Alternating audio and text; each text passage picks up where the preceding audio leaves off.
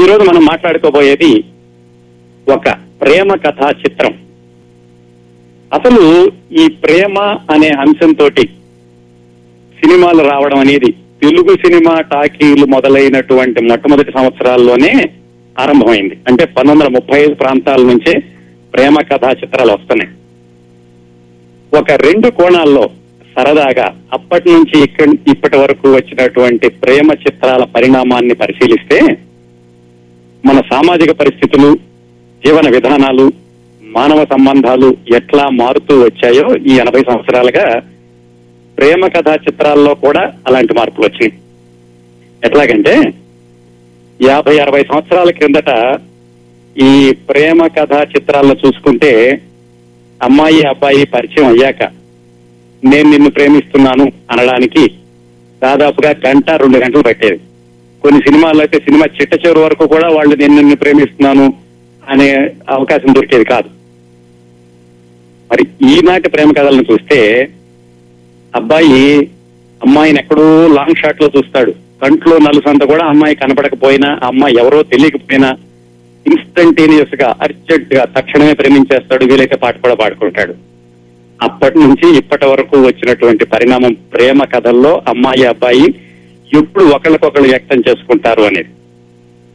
దీన్ని ఇలా ఉంచితే ఇంకో కోణం, ఈ ప్రేమించుకునే వాళ్ళ వయసు ఎలా మారుతూ వచ్చింది అంటే, ఆ రోజుల్లో కొన్ని దశాబ్దాల క్రిందట స్త్రీ పురుషుడు ప్రేమించుకునేవాడు. నేను జాగ్రత్తగా వాడుతున్నానండి ఈ పదాలను. స్త్రీ పురుషుడు అంటే దాదాపుగా 30-35 సంవత్సరాల కాస్త మెచ్యూరిటీ వచ్చినట్టుగా ఉండేవాళ్ళు కథానాయకుడు కథానాయిక. ఆ తర్వాత కొన్ని రోజులకి యువతి యువకులు అంటే కొంచెం వయసు తక్కువ ఉన్న వాళ్ళు కూడా ప్రేమించుకునేటటువంటి కథలు వచ్చినాయి. ఇంకా మరీ గత 15-20 సంవత్సరాలుగా చూస్తే ఈడొచ్చిన పిల్లలు అంటే పాఠశాల స్థాయి బాల బాలికలు వాళ్ళు ప్రేమించుకునేటటువంటి కథలు ప్రధానంగా బోల్డ్ అనే చిత్రాలు రావడం, మనందరం చూడడం, అవి సక్సెస్ అవ్వడం మనం గమనిస్తూనే ఉన్నాం. అందుకనే ఈ స్కూల్ పిల్లలు ప్రేమించుకునేటటువంటి కథలు వచ్చాక high school, 10th class, note book, intermediate ఇలాంటి సినిమాలన్నీ కూడా ఈ చిన్న పిల్లల ప్రేమ కథలతో వచ్చినాయి. మరి బాల బాలికలు అనేకంటే ఈడొచ్చిన పిల్లలు అందాం అంటే టీనేజర్స్ అనడానికి. అసలు ఈ టీనేజ్ లవ్ స్టోరీలన్నిటికీ బహుశా పునాది ఇదేనేమో అనదగినటువంటి ఒక సినిమా గురించి ఈరోజు మాట్లాడుకోబోతున్నాం. అదండి, అందుకని ఉపోద్ఘాతం చెప్పానన్నమాట. ఈ టీనేజ్ లవ్ స్టోరీ ఈరోజు మనం మాట్లాడుకోబోయేది 1981లో విడుదలైందండి. ఇది టీనేజ్ లవ్ స్టోరీ, మతాంతర ప్రేమ కథ కూడా. ఈ స్టోరీని కళాత్మకంగా, సంగీత భరితంగా తీర్చిదిద్దిన ఘనత దర్శకుడికి, దీన్ని మ్యూజికల్ హిట్ గా నిలిపిన ఘనత సంగీత దర్శకుడికి చెందుతుంది. 81 ప్రాంతాల్లో అంటే చాలా వచ్చినాయి ఇలా టీనేజ్ లవ్ స్టోరీస్, కానీ వాటన్నిటికంటే మొట్టమొదటిదేమో అనదగింది ఇప్పుడు మనం మాట్లాడుకోబోయే సినిమా. దీనిలో విశేషం ఏమిటంటే దర్శకుడు, సంగీత దర్శకుడు, హీరో ముగ్గురు కూడా తెలుగు వాళ్ళు కాదు. ఈ సినిమాని తెలుగుదేశంలో తీయలేదు, కానీ తెలుగు వాళ్ళందరూ విపరీతంగా ఈ సినిమాని ఆదరించి, అభిమానించి హక్కును చేర్చుకున్నారు.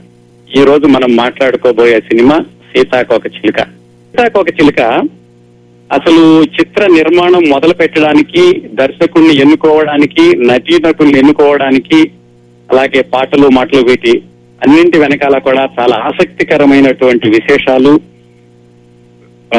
ఆసక్తికరమైనటువంటి సమాచారం ఉందండి. ఆ విశేషాల్లోకి అన్నిటికీ వెళ్లబోయే ముందు ఈ సినిమా యొక్క 2-3 ప్రత్యేకతలు ఏమిటంటే, ఈ సినిమాలోనే ఆలీ బాల నటుడిగా అందరి కళ్లలోనూ పడ్డాడు. ఆయన అంతకుముందు వేరే సినిమాలో చేశాడు. ఈ సినిమాతో ఎక్కువ పేరు రావడం కాకుండా ఈ సినిమాతోటి అతనికి ఉత్తమ బాల నటుడి నంది అవార్డు కూడా వచ్చింది. అట్లాగే ఆ రోజుల్లో శృంగార తారగా పేరు పొందిన సిల్క్ స్మితకి కాస్త కుటుంబ పరమైనటువంటి పాత్రని ఇచ్చి ఆమె అలాంటి పాత్రలు కూడా బాగా చేయగలదు. నటనాపరంగా ఆవిడ లోపం లేదు. దర్శకులు ఆవిడకి అలా శృంగారపరమైన పాత్రలు ఇస్తున్నారు కాబట్టి ఆవిడ డాన్సర్ గా మిగిలిపోయింది అనేటటువంటి అభిప్రాయాన్ని కూడా కలిగించింది ఈ సీతాకోకచిలుక సినిమా. ఈ సినిమా నిర్మించింది ఎవరైనా అంటే దర్శకుడు ఎవరైనా, సంగీత దర్శకుడు ఎవరైనా, హీరో ఎవరైనా, తీసింది ఎక్కడైనా కానీ తెలుగు వాళ్ళు అత్యధికంగా అభిమానించడమే కాకుండా కేంద్ర రాష్ట్ర ప్రభుత్వాల అవార్డులను కూడా పొందింది. సీతాకోకచిలుక సినిమా 31 సంవత్సరాల కిందట. టీనేజ్ లవ్ స్టోరీ అనగానే ఆ రోజు నుంచి ఈ రోజు వరకు కూడా చాలా చాలా సాధారణమైన సూత్రం అండి. టీనేజ్ లవ్ స్టోరీ రాసుకోవడం చాలా చాలా చాలా తేలిక. ఎలాగంటే ఈడొచ్చిన అబ్బాయి అమ్మాయి, వాళ్ళ నేపథ్యాలు, వాళ్ళిద్దరూ ప్రేమించుకోవడం, తర్వాత వాళ్ళు విడిపోవడానికి అంటే కలవలేకపోవడానికి రకరకాల కారణాలు, మతం కానీ, కులం కానీ, పెద్దవాళ్ళు కానీ, పరిస్థితులు కానీ, ప్రేమించుకున్న వాళ్ళు విడిపోవడం, ఆ తర్వాత చివరిలో కలుసుకోవడం. ఇంతే 3 సూత్రాలు ఉంటాయండి. ప్రేమించుకోవడం, విడిపోవడం, కలుసుకోవడం. దీని మీదే అన్ని, ఏ టీనేజ్ లవ్ స్టోరీ చూసుకున్నా కానీ ఇదే అంత సూత్రంగా సాగుతూ ఉంటుంది. అయితే వాళ్ళ నేపథ్యాలు ఎలాంటివి, వాళ్ళ పాత్ర చిత్రణ ఎలా ఉంటుంది, సినిమా తీసే విధానం ఎలా ఉంటుంది, వీటన్నిటిని బట్టి సినిమా విజయవంతం అవుతుందా పరాజయం అవుతుందా అనేది ఆధారపడి ఉంటుంది. ఇంకా ఈ సీతాకోకచిలుక సినిమా విషయానికి వస్తే కథలో ఏమాత్రం ఇప్పుడు మనం చెప్పుకున్న దానికంటే విభిన్నంగా ఏముండదు. కాకపోతే భారతీరాజా దీన్ని ఒక మనోహరమైన దృశ్య కావ్యంగా చిత్రీకరించిన విధానం, అలాగే ఇళయరాజా దీనికి సంగీతంతో ఒక అదనపు ఆకర్షణ కలిగించినటువంటి విధానం, ఈ రెండు కలిపి ఈ సినిమాని టీనేజర్స్ లవ్ స్టోరీస్ లో ఒక ప్రత్యేకమైనటువంటి స్థానంలో నిలబెడతాయండి. కథ చాలా సింపుల్ గా ఉంటుంది. సూక్ష్మంగా చూస్తే కార్తీక్ హీరో, వాళ్ళమ్మ సంగీత పాఠాలు చెప్పుకుని బ్రతుకుతూ ఉంటుంది. అది సముద్రం పక్కనటువంటి ఒక ఊరు. ఆ ఊళ్ళో కార్తీక్ వాళ్ళ ఫ్రెండ్స్ వాళ్ళందరూ కలిసి స్కూల్కి వెళ్తూ ఉంటారు, అలాగే అల్లరి పనులు కూడా చేస్తూ ఉంటారు. ఆ ఊళ్ళో ఉన్నటువంటి ఇంకో దంపతులు డేవిడ్, మేరీ. డేవిడ్ చాలా కఠినుడు. ఆ డేవిడ్ చెల్లెలు, డేవిడ్ అంటే శరత్ బాబు, అతని చెల్లెలు ముచ్చర్ల అరుణ సిటీలో చదువుకుంటూ ఉంటుంది. అప్పుడప్పుడు ఈ ఊరు వస్తుంది. అలా ఊరు వచ్చినప్పుడు ఈ అల్లరి పిల్లల కళ్ళల్లో పడుతుంది. ఆ అమ్మాయి ఏదో పాట పాడితే వీళ్ళు ఎగతాలు చేస్తారు. ఆ అమ్మాయి తర్వాత వచ్చి కార్తీక్ తల్లి దగ్గరే సంగీతం నేర్చుకుని అద్భుతంగా పాటలు పాడుతుంది. ఆ క్రమంలో కార్తీక్, అరుణ వాళ్ళిద్దరూ ప్రేమించుకుంటారు. సహజంగానే మరి వీళ్ళు హిందువులు, వాళ్ళు క్రైస్తవులు కాబట్టి డేవిడ్ ఒప్పుకోడు. తర్వాత ఆ స్నేహితుల సహాయంతో, మిగతా వాళ్ళు ఇచ్చిన బలంతో వాళ్ళిద్దరూ వెళ్ళిపోతారు. డేవిడ్ వెనకాల పడినా అతనికి చెప్తారు, మీ మతాన్ని మీ కులాన్ని మీతోనే ఉంచుకోండి, మాది ప్రేమ కులం, మేం ప్రేమికులం, మీది సాంప్రదాయం ఇచ్చిన మతం, మాది ప్రేమే దైవం అనే అభిమతం అనేటటువంటి అర్థం వచ్చేలాగా, సీతాకోకచిలుకల్లాగా ఈ ప్రకృతిలో మేము స్వేచ్ఛగా విహరిస్తాం అని సందేశం ఇస్తూ వాళ్ళు వెళ్ళిపోతారు. ఇదండి కథ. కథలో ఏమాత్రం సంక్లిష్టత, విపరీతమైన మలుపులు ఉండవు. కాకపోతే భారతీరాజా దాన్ని తీర్చిదిద్దిన విధానం అద్భుతంగా ఉంటుంది. అసలు ఈ సినిమా నిర్మాణం ఎలా మొదలైందంటే, ఈ సినిమా తీసింది పూర్ణోదయ క్రియేషన్స్, ఏడిద నాగేశ్వరరావు గారి గురించి. శంకరాభరణం సినిమా రిలీజ్ అయింది 1980లో.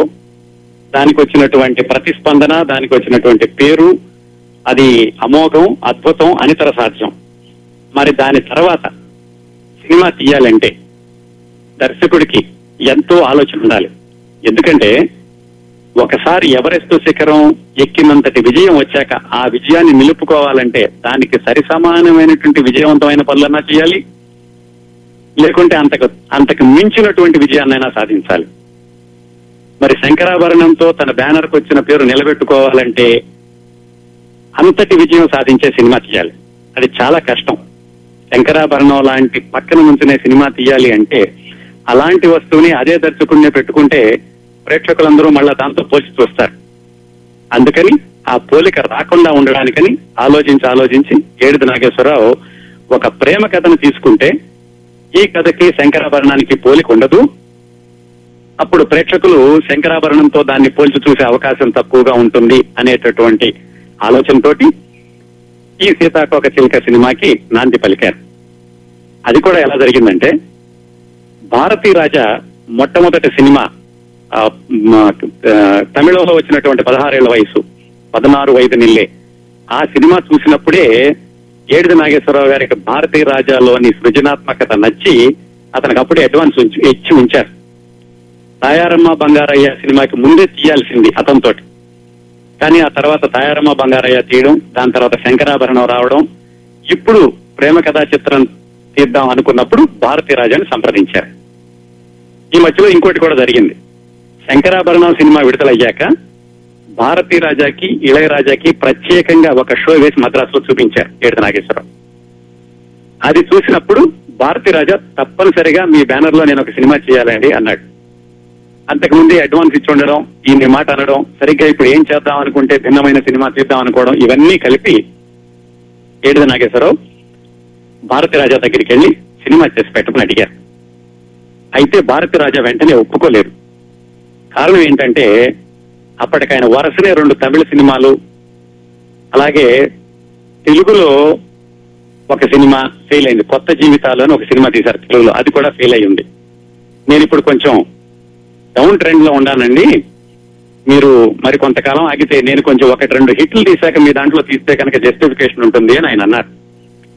కాకపోతే ఎడిద నాగేశ్వరరావు ఏమిటంటే, ఏ దర్శకుడైనా కానీ వరుసనే అన్ని విజయవంతమైన చిత్రాలే నిర్మించలేడు, నీలో ప్రతిభ ఉంది, నీ ప్రతిభ మీద నాకు నమ్మకం ఉంది, అందుకని ఇంతకు ముందు వచ్చిన సినిమా పరాజయం పాలైంది అనే విషయం పక్కన పెట్టి మీరు ఖచ్చితంగా ఈ సినిమా మీరే మాకు చేసి పెట్టాలి అని ఆయన ఒప్పించారు. ఆ విధంగా భారతీరాజా మొత్తానికి ఎడిద నాగేశ్వరరావు సినిమా చేయడానికి ఒప్పుకున్నారు. ఇద్దరూ కూడా ఒక ప్రేమ కథ తీసుకుందాం అనుకున్నప్పుడు తమిళంలోని మణివణన్ అని ఒక ఆయన ఉన్నారు. ఆయన దర్శకుడు, కథారచయిత, కొన్ని సినిమాల వేషాలు కూడా వేశారు. ఆయన దగ్గర ఒక మతాంతర ప్రేమ కథ ఉంది అని తెలుసుకుని ఆయన్ని సంప్రదించి ఆ కథ తీసుకుని చూశారు. అది భారతీరాజాకి ఎడిద నాగేశ్వరరావు గారికి ఇద్దరికి విపరీతంగా నచ్చేసింది. తెలుగులోను తమిళంలోనూ ఒకేసారి చేద్దామని భారతీరాజా ప్రపోజ్ చేశారు. ప్రపోజ్ చేస్తే దానికి ఎడిద నాగేశ్వరరావు గారు ఒప్పుకున్నారు. కాకపోతే తెలుగులో ఎడిద నాగేశ్వరరావు తీయడం, తమిళంలో దాని నిర్మాత ఇళయరాజానే, సంగీత దర్శకుడైన ఇళయరాజానే సొంతంగా దాని తమిళంలో భారతీరాజా దర్శకత్వంలో తీయడానికి ఒప్పందం జరిగింది. అదేండి, ఈ నేపథ్యంతో మొత్తానికి సీతాకోకచిలుక పునాది పడింది. ఇంకా ఈ సినిమా స్క్రిప్ట్ రాయడానికి దంధ్యాల గారిని, పాటలు రాయడానికి వేటూరు గారిని, ఇద్దరిని కూడా ఈ సినిమా ఎక్కడైతే చిత్రీకరిద్దాం అనుకుంటున్నారో అక్కడికి పంపించారు. అసలు ఈ సినిమాకి చిత్రీకరణ కూడా ఎక్కడ చేద్దాం అనుకున్నప్పుడు కథ మామూలుగానే ఉంటుంది కాబట్టి ప్రేక్షకులకు విభిన్నంగా చూపించాలంటే విభిన్నమైనటువంటి నేపథ్యంలో దీన్ని చిత్రీకరించాలి అని కోనసీమల ఊళ్ళన్నీ దాదాపుగా 2-2.5 నెలల పాటు తిరిగారటండి. ఏ ఊరు నచ్చలేదు. చివరికి వాళ్ళకి కన్యాకుమారి దగ్గర సముద్రం పక్కన ఉన్నటువంటి ఒక చిన్న ప్రదేశం నచ్చి అక్కడ తీద్దాం అనుకుని వేటూరి గారిని, దంధ్యాల గారిని అక్కడికి పంపించి అక్కడే కూర్చుని పాటలు మాటలు రాయమని చెప్పారు. అంటే సినిమా ఎక్కడైతే నిర్మిస్తున్నారో అదే ప్రదేశంలో పాటలు మాటలు రాస్తే దాని సహజత్వం ఉంటుంది. అలాగే ఆ చుట్టుపక్కల ఉన్నటువంటి పరిసరాలని ఈ సాహిత్యంలోకి ఒదిగేటటువంటి అవకాశం ఎక్కువగా ఉంటుంది అని భారతీరాజ అభిప్రాయం. దాన్ని వేటూరి గారు ఏమాత్రం వమ్ము చేయలేదు. వేటూరి గారు పాటలు చూస్తే ఈ పాటలు ఆ ప్రదేశం కోసమే రాసినవా అనిపిస్తూ ఉంటాయి. వేటూరి గారు తన గురించి రాసినటువంటి ఒక పుస్తకంలో చెప్పుకున్నారు. దంధ్యాల గారు ఆయన ఇద్దరూ కలిసి అక్కడికి వెళ్లి మాటలు పాటలు రాసినటువంటి అనుభవం అది ఎంతో అనిర్వచనీయమైన అనుభవం. అక్కడుండగా రాసింది ఆయన. ఈ పాటల్లో కొన్ని మాటలు చూసి దంధ్యాల గారు అన్నారట, వేటూరి గారు ఇది ఒక వాగ్గేయం అండి, నా కళ్ళ ముందు ఇలాంటి వాగ్గేయాన్ని మీరు సృష్టించడం అనేది నాకు ఒక అద్భుతమైన అనుభూతి అని. ఒక పాటలో వేటూరి గారు రాస్తారు, జానకి కన్నుల జలధి తరంగం, రాముని మదిలో విరహ సముద్రం, చేతులు కలిపిన సేతు బంధనం, ఆ సేతు హిమాచల ప్రణయ కీర్తనం, సాగర సంగమమే ప్రణవ సాగర సంగమమే అని. అది విని అన్నారట వేటూరు గారు ఇది వాగ్గేయం అండి అని. అలాగే వేటూరు గారు ఇంకో పాటలో భారత భారతి పద సన్నిధిలో కులమత సాగర సంగమ శృతిలో అని రాసినప్పుడు ఆయన అది విని దంధ్యాల గారు కళ్ళమంటే ఆయన కళ్ళు తడైనయట. ఇంత అద్భుతమైనటువంటి పాటలు నా ప్రత్యక్షంగా మనం సినిమా ఎక్కడైతే చిత్రీకరించబోతున్నామో అక్కడే రావడం అనేది అద్భుతమైన అనుభవం అని దంధ్యాల గారు కూడా వేటూరి గారితో అన్నారట. అదండి నేపథ్యం, వాళ్ళు ఎన్నుకున్న ప్రదేశాలు, ఎన్నుకున్నటువంటి తీరు. సినిమా విశేషాలకు వెళ్ళబోయే ముందు సీతాకోకచిలుకని ఒక్క నిమిషం పక్కన పెట్టి మీకు చిన్న కథ చెప్తానండి. ఈ కథ ఇంతకుముందు 2-3 సార్లు చెప్పాను, విన్న శ్రోతలకైతే ఆల్రెడీ గుర్తుండి ఉంటుంది, లేని వాళ్ళ కోసం ఇంకొకసారి చెప్తాను. అనగనగా ఒక పల్లెటూరు. ఆ పల్లెటూరులో ఒక మలేరియా ఇన్స్పెక్టర్ ఉన్నాడు. మలేరియా ఇన్స్పెక్టర్ అంటే చాలా మందికి తెలియదేమో. ఆ రోజుల్లో అంటే మనం నేను చెప్పేది 50 సంవత్సరాల కింద సంగతి. అప్పట్లో మలేరియా వ్యాధి ఎక్కువగా ఉండడంతో గవర్నమెంట్ ఏం చేసిందంటే ప్రతి ఇంటింటికి వెళ్లి ఎవరికైనా మలేరియా వ్యాధి వచ్చిందా, ఎప్పుడు వచ్చింది కనుక్కుని దాన్ని బట్టి దోమల నిర్మూలనకి వాళ్ళు చర్యలు తీసుకోవడం ఇలాంటివన్నీ చేసేవాళ్ళు. ఆ మలేరియా ఇన్స్పెక్టర్ ఇంటింటికి వెళ్లి మలేరియా ఉందా లేదా కనుక్కోవడమే కాకుండా అతనికి నాటకాలంటే బాగా ఆసక్తి ఉండేది. నాటకాలు కూడా వేస్తూ ఉండేవాడు ఆ మలేరియా ఇన్స్పెక్టర్. అతని పేరు చిన్నస్వామి. ఈ నాటకాలు వేసే చిన్నస్వామికి వాళ్ళ పక్క ఊర్లోనే ఉన్నాడు ఇంకో కుర్రాడు, అతను కూడా ఇతనికి పరిచయం. అతని పేరు రాజయ్య. రాజయ్య ఏం చేసేవాడంటే వాళ్ళ అన్నదమ్ములు అందరూ కలిసి, రాజయ్య అన్నదమ్ములు నలుగురు కలిసి సైకిల్ మీద హార్మోనియము డోలక్కు పెట్టుకుని ప్రతి ఊరు వెళ్లి పాటలు పాడుతూ ఉండేవాళ్ళు. ఈ చిన్నస్వామికి రాజయ్యకి మంచి స్నేహం. ఈ చిన్నస్వామి నాటకాలు వేసేటప్పుడు రాజయ్యని పిలిచాడు, కొంచెం వచ్చి నా నాటకాల్లో కాస్త మ్యూజిక్ హెల్ప్ చేయమంటే ఆయన ఆయన నాటకాల్లో కూడా వెనకాల డోలకు వాయించడం, హార్మోనియం వాయించడం చేస్తూ ఉండేవాడు. ఒకరోజు ఈ రాజయ్య దగ్గరికి చిన్నస్వామి వచ్చి, నేను మద్రాసు వెళ్తున్నాను, ఉద్యోగం మానేస్తున్నాను అన్నాడు.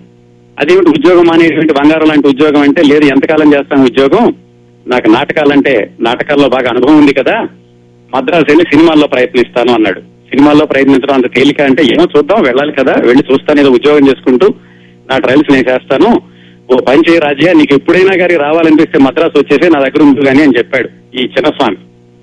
ఆయన చెప్పి చిన్నస్వామి మద్రాసు వెళ్ళాడు. మద్రాసు వెళ్ళి అక్కడ పెట్రోల్ బంక్ లో క్యాషియర్ గా పనిచేయడం మొదలుపెట్టాడు. పనిచేస్తుంటే ఆయనకి నెలకి $250, $300 ఇచ్చేవాళ్ళు. ఏదో ఒక చిన్న రూమ్ లో ఉంటున్నాడు. ఆయన వెళ్ళిపోయాక రాజయ్యకి ఒక రోజు ఆలోచన వచ్చింది, మన వాడు వెళ్ళిపోయాడు కదా, మరి నేను కూడా ఎంతకాలం ఈ సైకిల్ మీద కట్టుకుని ఇలా తిరుగుతూ ఉంటాను, రమ్మన్నాడు కదా ఎలాగో మన చిన్నస్వామి అని చెప్పి అన్నదమ్ములు ఇంకో ఇద్దరు కలిసి మొత్తం ముగ్గురు కలిసి మద్రాసు వెళ్ళారు. మద్రాసు వెళ్ళి చిన్నస్వామి రూమ్కి వెళ్ళారు. చిన్నస్వామికి అసలు వీళ్ళు వస్తారని కూడా తెలియదు. ఆయన ఉండేదే చిన్న రూము. ఆ చిన్న రూమ్ లో ఇంకో ముగ్గురు, మొత్తం 4 అయ్యారు. కాకపోతే వాళ్ళ స్నేహానికి ఉన్న విలువను బట్టి ఆయన ఏం అనుకోకుండా ఆ 3 కూడా తన రూమ్ లో ఆశ్రయం ఇచ్చి, ఏం చేద్దామంటే, సరే నువ్వేదో సినిమా ప్రయత్నాలు చేస్తున్నావు కదా, మేము చేస్తాం అన్నారు. వాళ్ళ పరిస్థితి ఎలా ఉండేదంటే, ఆ రోజుల్లో చిన్నస్వామి రోజు సాయంకాలం వచ్చేటప్పుడు ₹5 తెచ్చేవాడట పెట్రోల్ బంక్ నుంచి, ఆయనకున్న $300 జీతంలో నుంచి. ₹5తో ఒక క్యారేజీ తెచ్చుకుని భోజనం నలుగురు తినేవాళ్ళు. అప్పట్లో వాళ్లకున్న ఒకే ఒక్క కోరిక, ఫుల్ మీల్స్ తినగలిగితే చాలు అని. అంత చిన్న కోరిక నుంచి మొదలైందండి వాళ్ళిద్దరు ప్రయాణం, చిన్నస్వామి రాజయ్య. చిన్నస్వామి మద్రాసులో పెట్రోల్ బంక్ లో పనిచేస్తూ కూడా నాటకాలు వేయడం మొదలుపెట్టాడు అక్కడ ఉన్నటువంటి స్థానిక కళాకారులతోటి. దానికి మన రాజయ్య సంగీతం సమకూర్చడం, ఇట్లా ఇద్దరూ కలిసి ప్రయాణిస్తూ వచ్చారు. ఈ కథ ఇప్పుడే ఎందుకు చెప్పానో మీరు ఈ పాటి గురించే ఉంటారు. Chinnaswamy is nothing but Bharathiraja. Rajaiah ఎవరంటే ఇళయరాజా. అలా మొదలైందండి వాళ్ళ ప్రయాణం.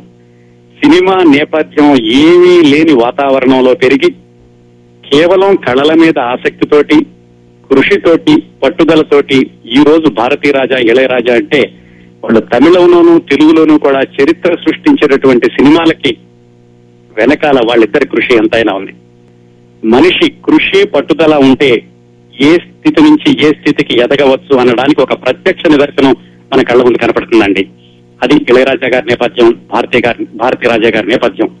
వాళ్ళిద్దరూ కలిసి సృష్టించినటువంటి ఈ కళాత్మక చిత్రాలు, అలాగే వాటికి ఇళయరాజా అందించినటువంటి సంగీతం అటు తమిళ ప్రేక్షకులు, తెలుగు ప్రేక్షకులు కొన్ని దశాబ్దాల వరకు మర్చిపోలేరు. ఈ సినిమాకి నటీనటుల ఎంపిక ఎలా జరిగిందంటే, భారతీరాజా ఒకసారి మద్రాసులో రోడ్డు మీద వెళ్తుంటే ఎవరో పిల్లలు క్రికెట్ ఆడుకుంటున్నారు. ఆ క్రికెట్ ఆడుకునే పిల్లల్లో ఒక కుర్రాడు బాగా నచ్చాడు.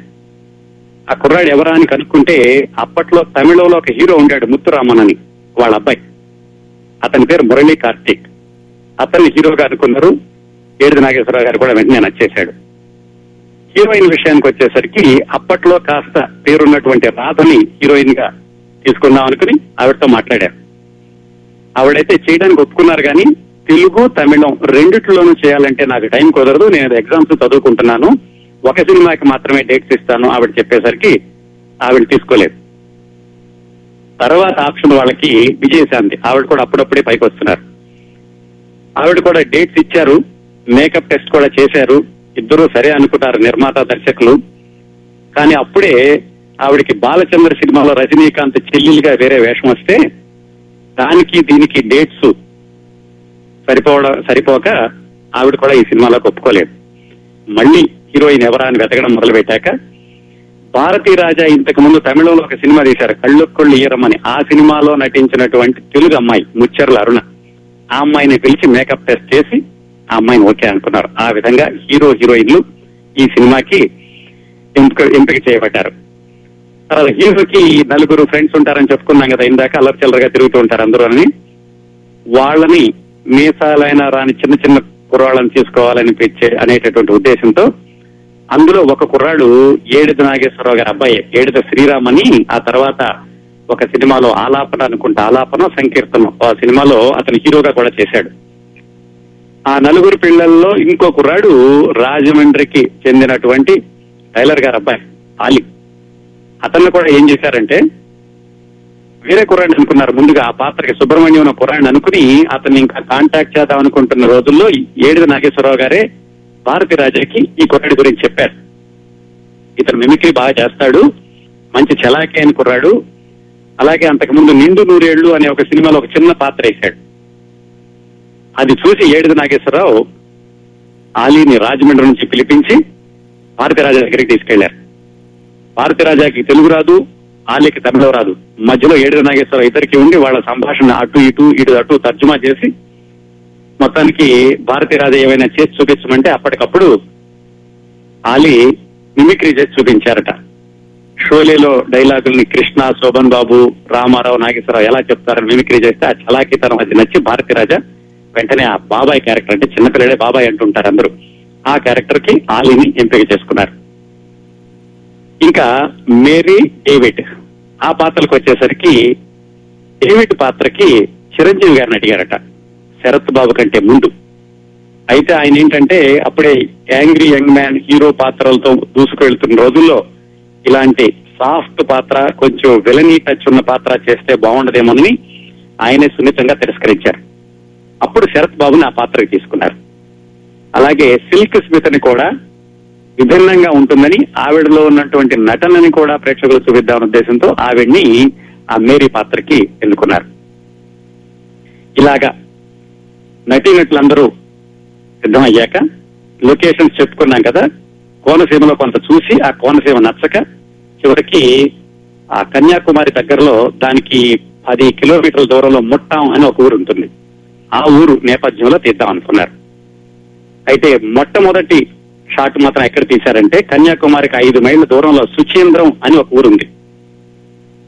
ఆ ఊళ్ళో 1981 మార్చి 16న మొట్టమొదటి షాట్ తీశారు. ఆ సుచీంద్రం అనే చోట ఇంద్రుడు తపస్సు చేసి శాపాలు పోగొట్టుకుని పాపాలన్నీ కడిగేసుకున్నాడని ఒక స్థల పురాణం. అలాగే అక్కడున్న దేవాలయంలో 30 అడుగుల ఎత్తైన ఆంజనేయ స్వామి విగ్రహం ఉంది. ఆ విగ్రహం దగ్గర మొట్టమొదటి షాట్ తీసి సినిమాకి ప్రారంభోత్సవం చేశారు. భారతీరాజా ఆయన తీసిన మొట్టమొదటి సినిమా 16 ఏళ్ల వయసు తమిళంలో, అలాగే తర్వాత తూర్పు వెళ్లే రైలు అది కూడా తమిళంలో, నేను తమిళ పేరు చెప్పలేదు తెలుగు పేరు చెప్తున్నాను. ఆ 2 సినిమాలు చూసి భారతీరాజా అందరూ అన్నారు ఇతను గ్రామీణ నేపథ్యం నుంచి వచ్చాడు, కేవలం గ్రామీణ నేపథ్యం ఉన్న సినిమాలు మాత్రమే తీయగలడు అనుకుంటున్న రోజుల్లో అతను ఎర్ర గులాబీలు సైకలాజికల్ మూవీ తీసి భారతీరాజా అన్ని సినిమాలు తీయగలడు అని నిరూపించుకున్నాడు. మధ్యలో కొన్ని పరాజయం పొందిని, ఆ తర్వాత వచ్చిన ఈ సీతాకోకచిలుక సినిమా, ఈ సినిమాని కూడా మళ్ళీ పల్లెటూరు నేపథ్యానికి వెళ్లి ప్రేమ కథగా ఆయన అనుకున్నారు. దీన్ని ఎలా అప్పట్లో చిత్రీకరించేవారంటేనంట ఒక చోట అనుకుని ముందు లొకేషన్స్ అన్ని ఫిక్స్ చేసుకుని ఎక్కడికి వెళ్ళి సినిమా తీద్దాం అనడం కాకుండా ఒక వ్యాన్ లో భారతీరాజా, కెమెరామ్యాన్ ఏడిద నాగేశ్వరరావు వాళ్ళు ముగ్గురు ఒక వ్యాన్ లో ఉండేవాళ్ళట. వెనకాల వ్యాన్ లో వంశీ, దానికి అసిస్టెంట్ డైరెక్టర్ గా పనిచేశారు, తర్వాత ప్రఖ్యాత దర్శకుడైన వంశీ, తర్వాత సహకార దర్శకులు, సహకార రచయిత, వీళ్ళందరూ వెనకాల 2వ కారులో ఉండేవాళ్ళు. 3వ కారులో మేకప్, మిగతా టెక్నీషియన్స్ ఉండేవాళ్ళు. అలాగే డ్రైవ్ చేసుకుంటూ వెళ్లి భారతీరాజకి ఎక్కడ ఏ లొకేషన్ బాగుంది అనిపిస్తే అక్కడ ఆపేసి గబగబా సీన్ తీసేవాళ్ళట మొత్తం. ఆ తర్వాత దంధ్యాల గారు ముద్దమందారంలో కూడా ఇదే పని చేశారట. ఎక్కడ పడితే అక్కడికి వెళ్ళిపోయి ఎక్కడ ఏది బాగుంటే అక్కడ తీసేసేయడమే, ముందు ఇక్కడికి వెళ్దాం అనుకోకుండా. అలాగే ఈ సినిమా సముద్రం పక్కన తీశారు కాబట్టి నిజానికి ముందుగా ఈ సినిమాకి సాగర సంగమం అని పేరు పెడదాం అనుకున్నారు. అయితే అసలే కొత్త వాళ్ళతో తీస్తున్నాం, పైగా ఇది చిన్నపిల్లల ప్రేమ కదా, దీనికి ఇంత క్లాసిక్ టైటిల్ ఇస్తే ప్రేక్షకులు అంతగా ఆకర్షింపబడరేమోనని ఏడుద నాగేశ్వరరావే దానికి సాగర సంగం అనే పేరు వద్దు అని చెప్పడంతో తెలుగులో సీతాకోకచిలుక అనే టైటిల్ ఇన్లైట్ చేశారు. అదే తమిళంలో అయితే ఇంకా కవితాత్మకంగా పెట్టారండి, అలయగళ్ళు ఒలివెదల్లై అంటే కెరటాలు ఆగవు అనే పేరు పెట్టారు. అది కరెక్ట్ గా ఈ సముద్రం పక్కన ప్రేమ కథను చిత్రీకరించడం, వీళ్ళు పెద్దవాళ్ళని కూడా ఎదిరించి మతాలను ఎదిరించి వెళ్లిపోవడంతో ఈ కెరటాలు ఎప్పటికీ ఆగవు అనేటటువంటి భావం వచ్చేలాగా తమిళంలో పేరు పెట్టారు. ఇందులో మొట్టమొదట్లో విన్నారు మీరు సాగర సంగమమే అనే పాట, అది ఆ సూర్యోదయం సమయంలో తీయాలని దాదాపు కొన్ని రోజులు శ్రమ పడ్డారటండి. ఎందుకంటే సూర్యోదయం మనకి సినిమాలో కనిపించేటటువంటి దృశ్యం కేవలం 5 నిమిషాలు మాత్రమే ఉంటుంది. దానికోసం తెల్లవారుజామునే లేచి మేకప్ చేసుకుని అందరూ బయలుదేరేవాళ్ళు.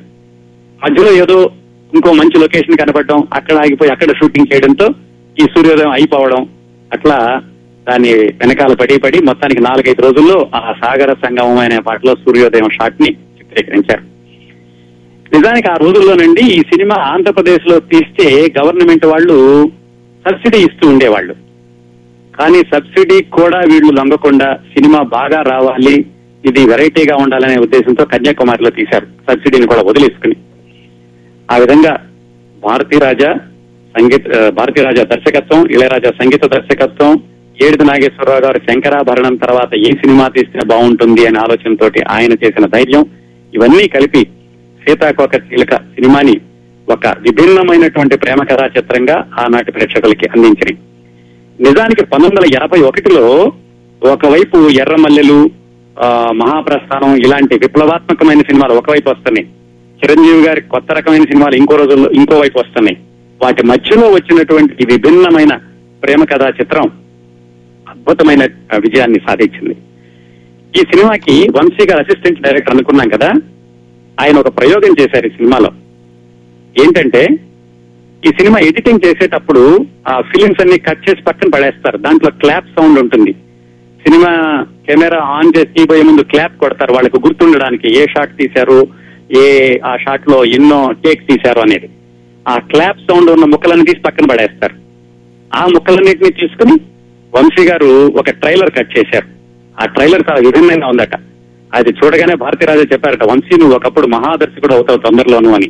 అఫ్ కోర్స్ తర్వాత అది నిజమైంది అనుకోండి, అది వేరే విషయం. ఆ విధంగా వంశీ గారి కాంట్రిబ్యూషన్ కూడా ఈ సినిమాలో చాలా ఉంది. 1981 జూన్ 7న విడుదలైంది. ఈ శంకరాభరణంతో ఏమాత్రం పోలిక లేకుండా తీయబడిన ఈ సినిమాని తెలుగు ప్రేక్షకులు కూడా విపరీతంగా అభిమానించారు.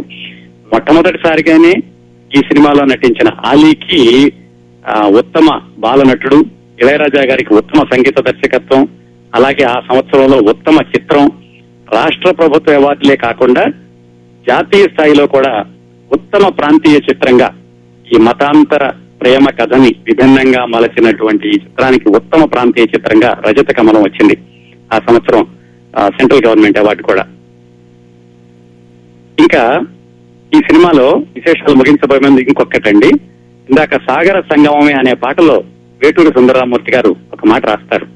ఎందుకంటే ఈ పాటలో అన్ని అద్భుతమైన సాహిత్యమే, కానీ ప్రత్యేకంగా ఆ 2 మాటలు ఎవరు వేటూరు గారి గురించి చెప్పినా కానీ దీన్ని ఉదాహరించకుండా ఉండరు. వేటూరు గారికి కూడా తాను రాసినటువంటి ఆ సెంటెన్సులు అంటే చాలా చాలా ఇష్టమట.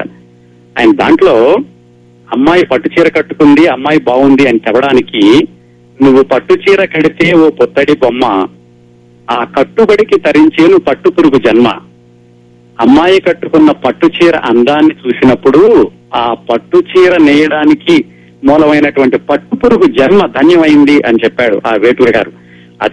దాన్ని కవిభావం అంటారండి, మహానుభావుడు. అందుకే అంత ఉదాత్తమైన భావనల్ని, అంత ఉదాత్తమైన సాహిత్యాన్ని, ఉత్తమ విలువలు కలిగిన సాహిత్యాన్ని పాటల్లో పొందగలిగేవారు వేటూరి గారు. వేటూరి గారి గురించి ఎప్పుడు చెప్పినా సీతాకోకచిలుకలోని పాటల్ని ఉదాహరించకుండా ఎవరు ఉండరు. అలాగే ఇళయరాజా గారి సంగీతం గురించి చెప్పినప్పుడు కూడా ఈ సీతాకోకచిలుక సినిమాని ఉదాహరించకుండా ఉండరు. అదండి ఆనాటి యువ హృదయాల్లో ప్రేమ పుప్పొళ్లతో పరాగమించిన ఈ సీతాకోకచిలుక సినిమా విశేషాలు.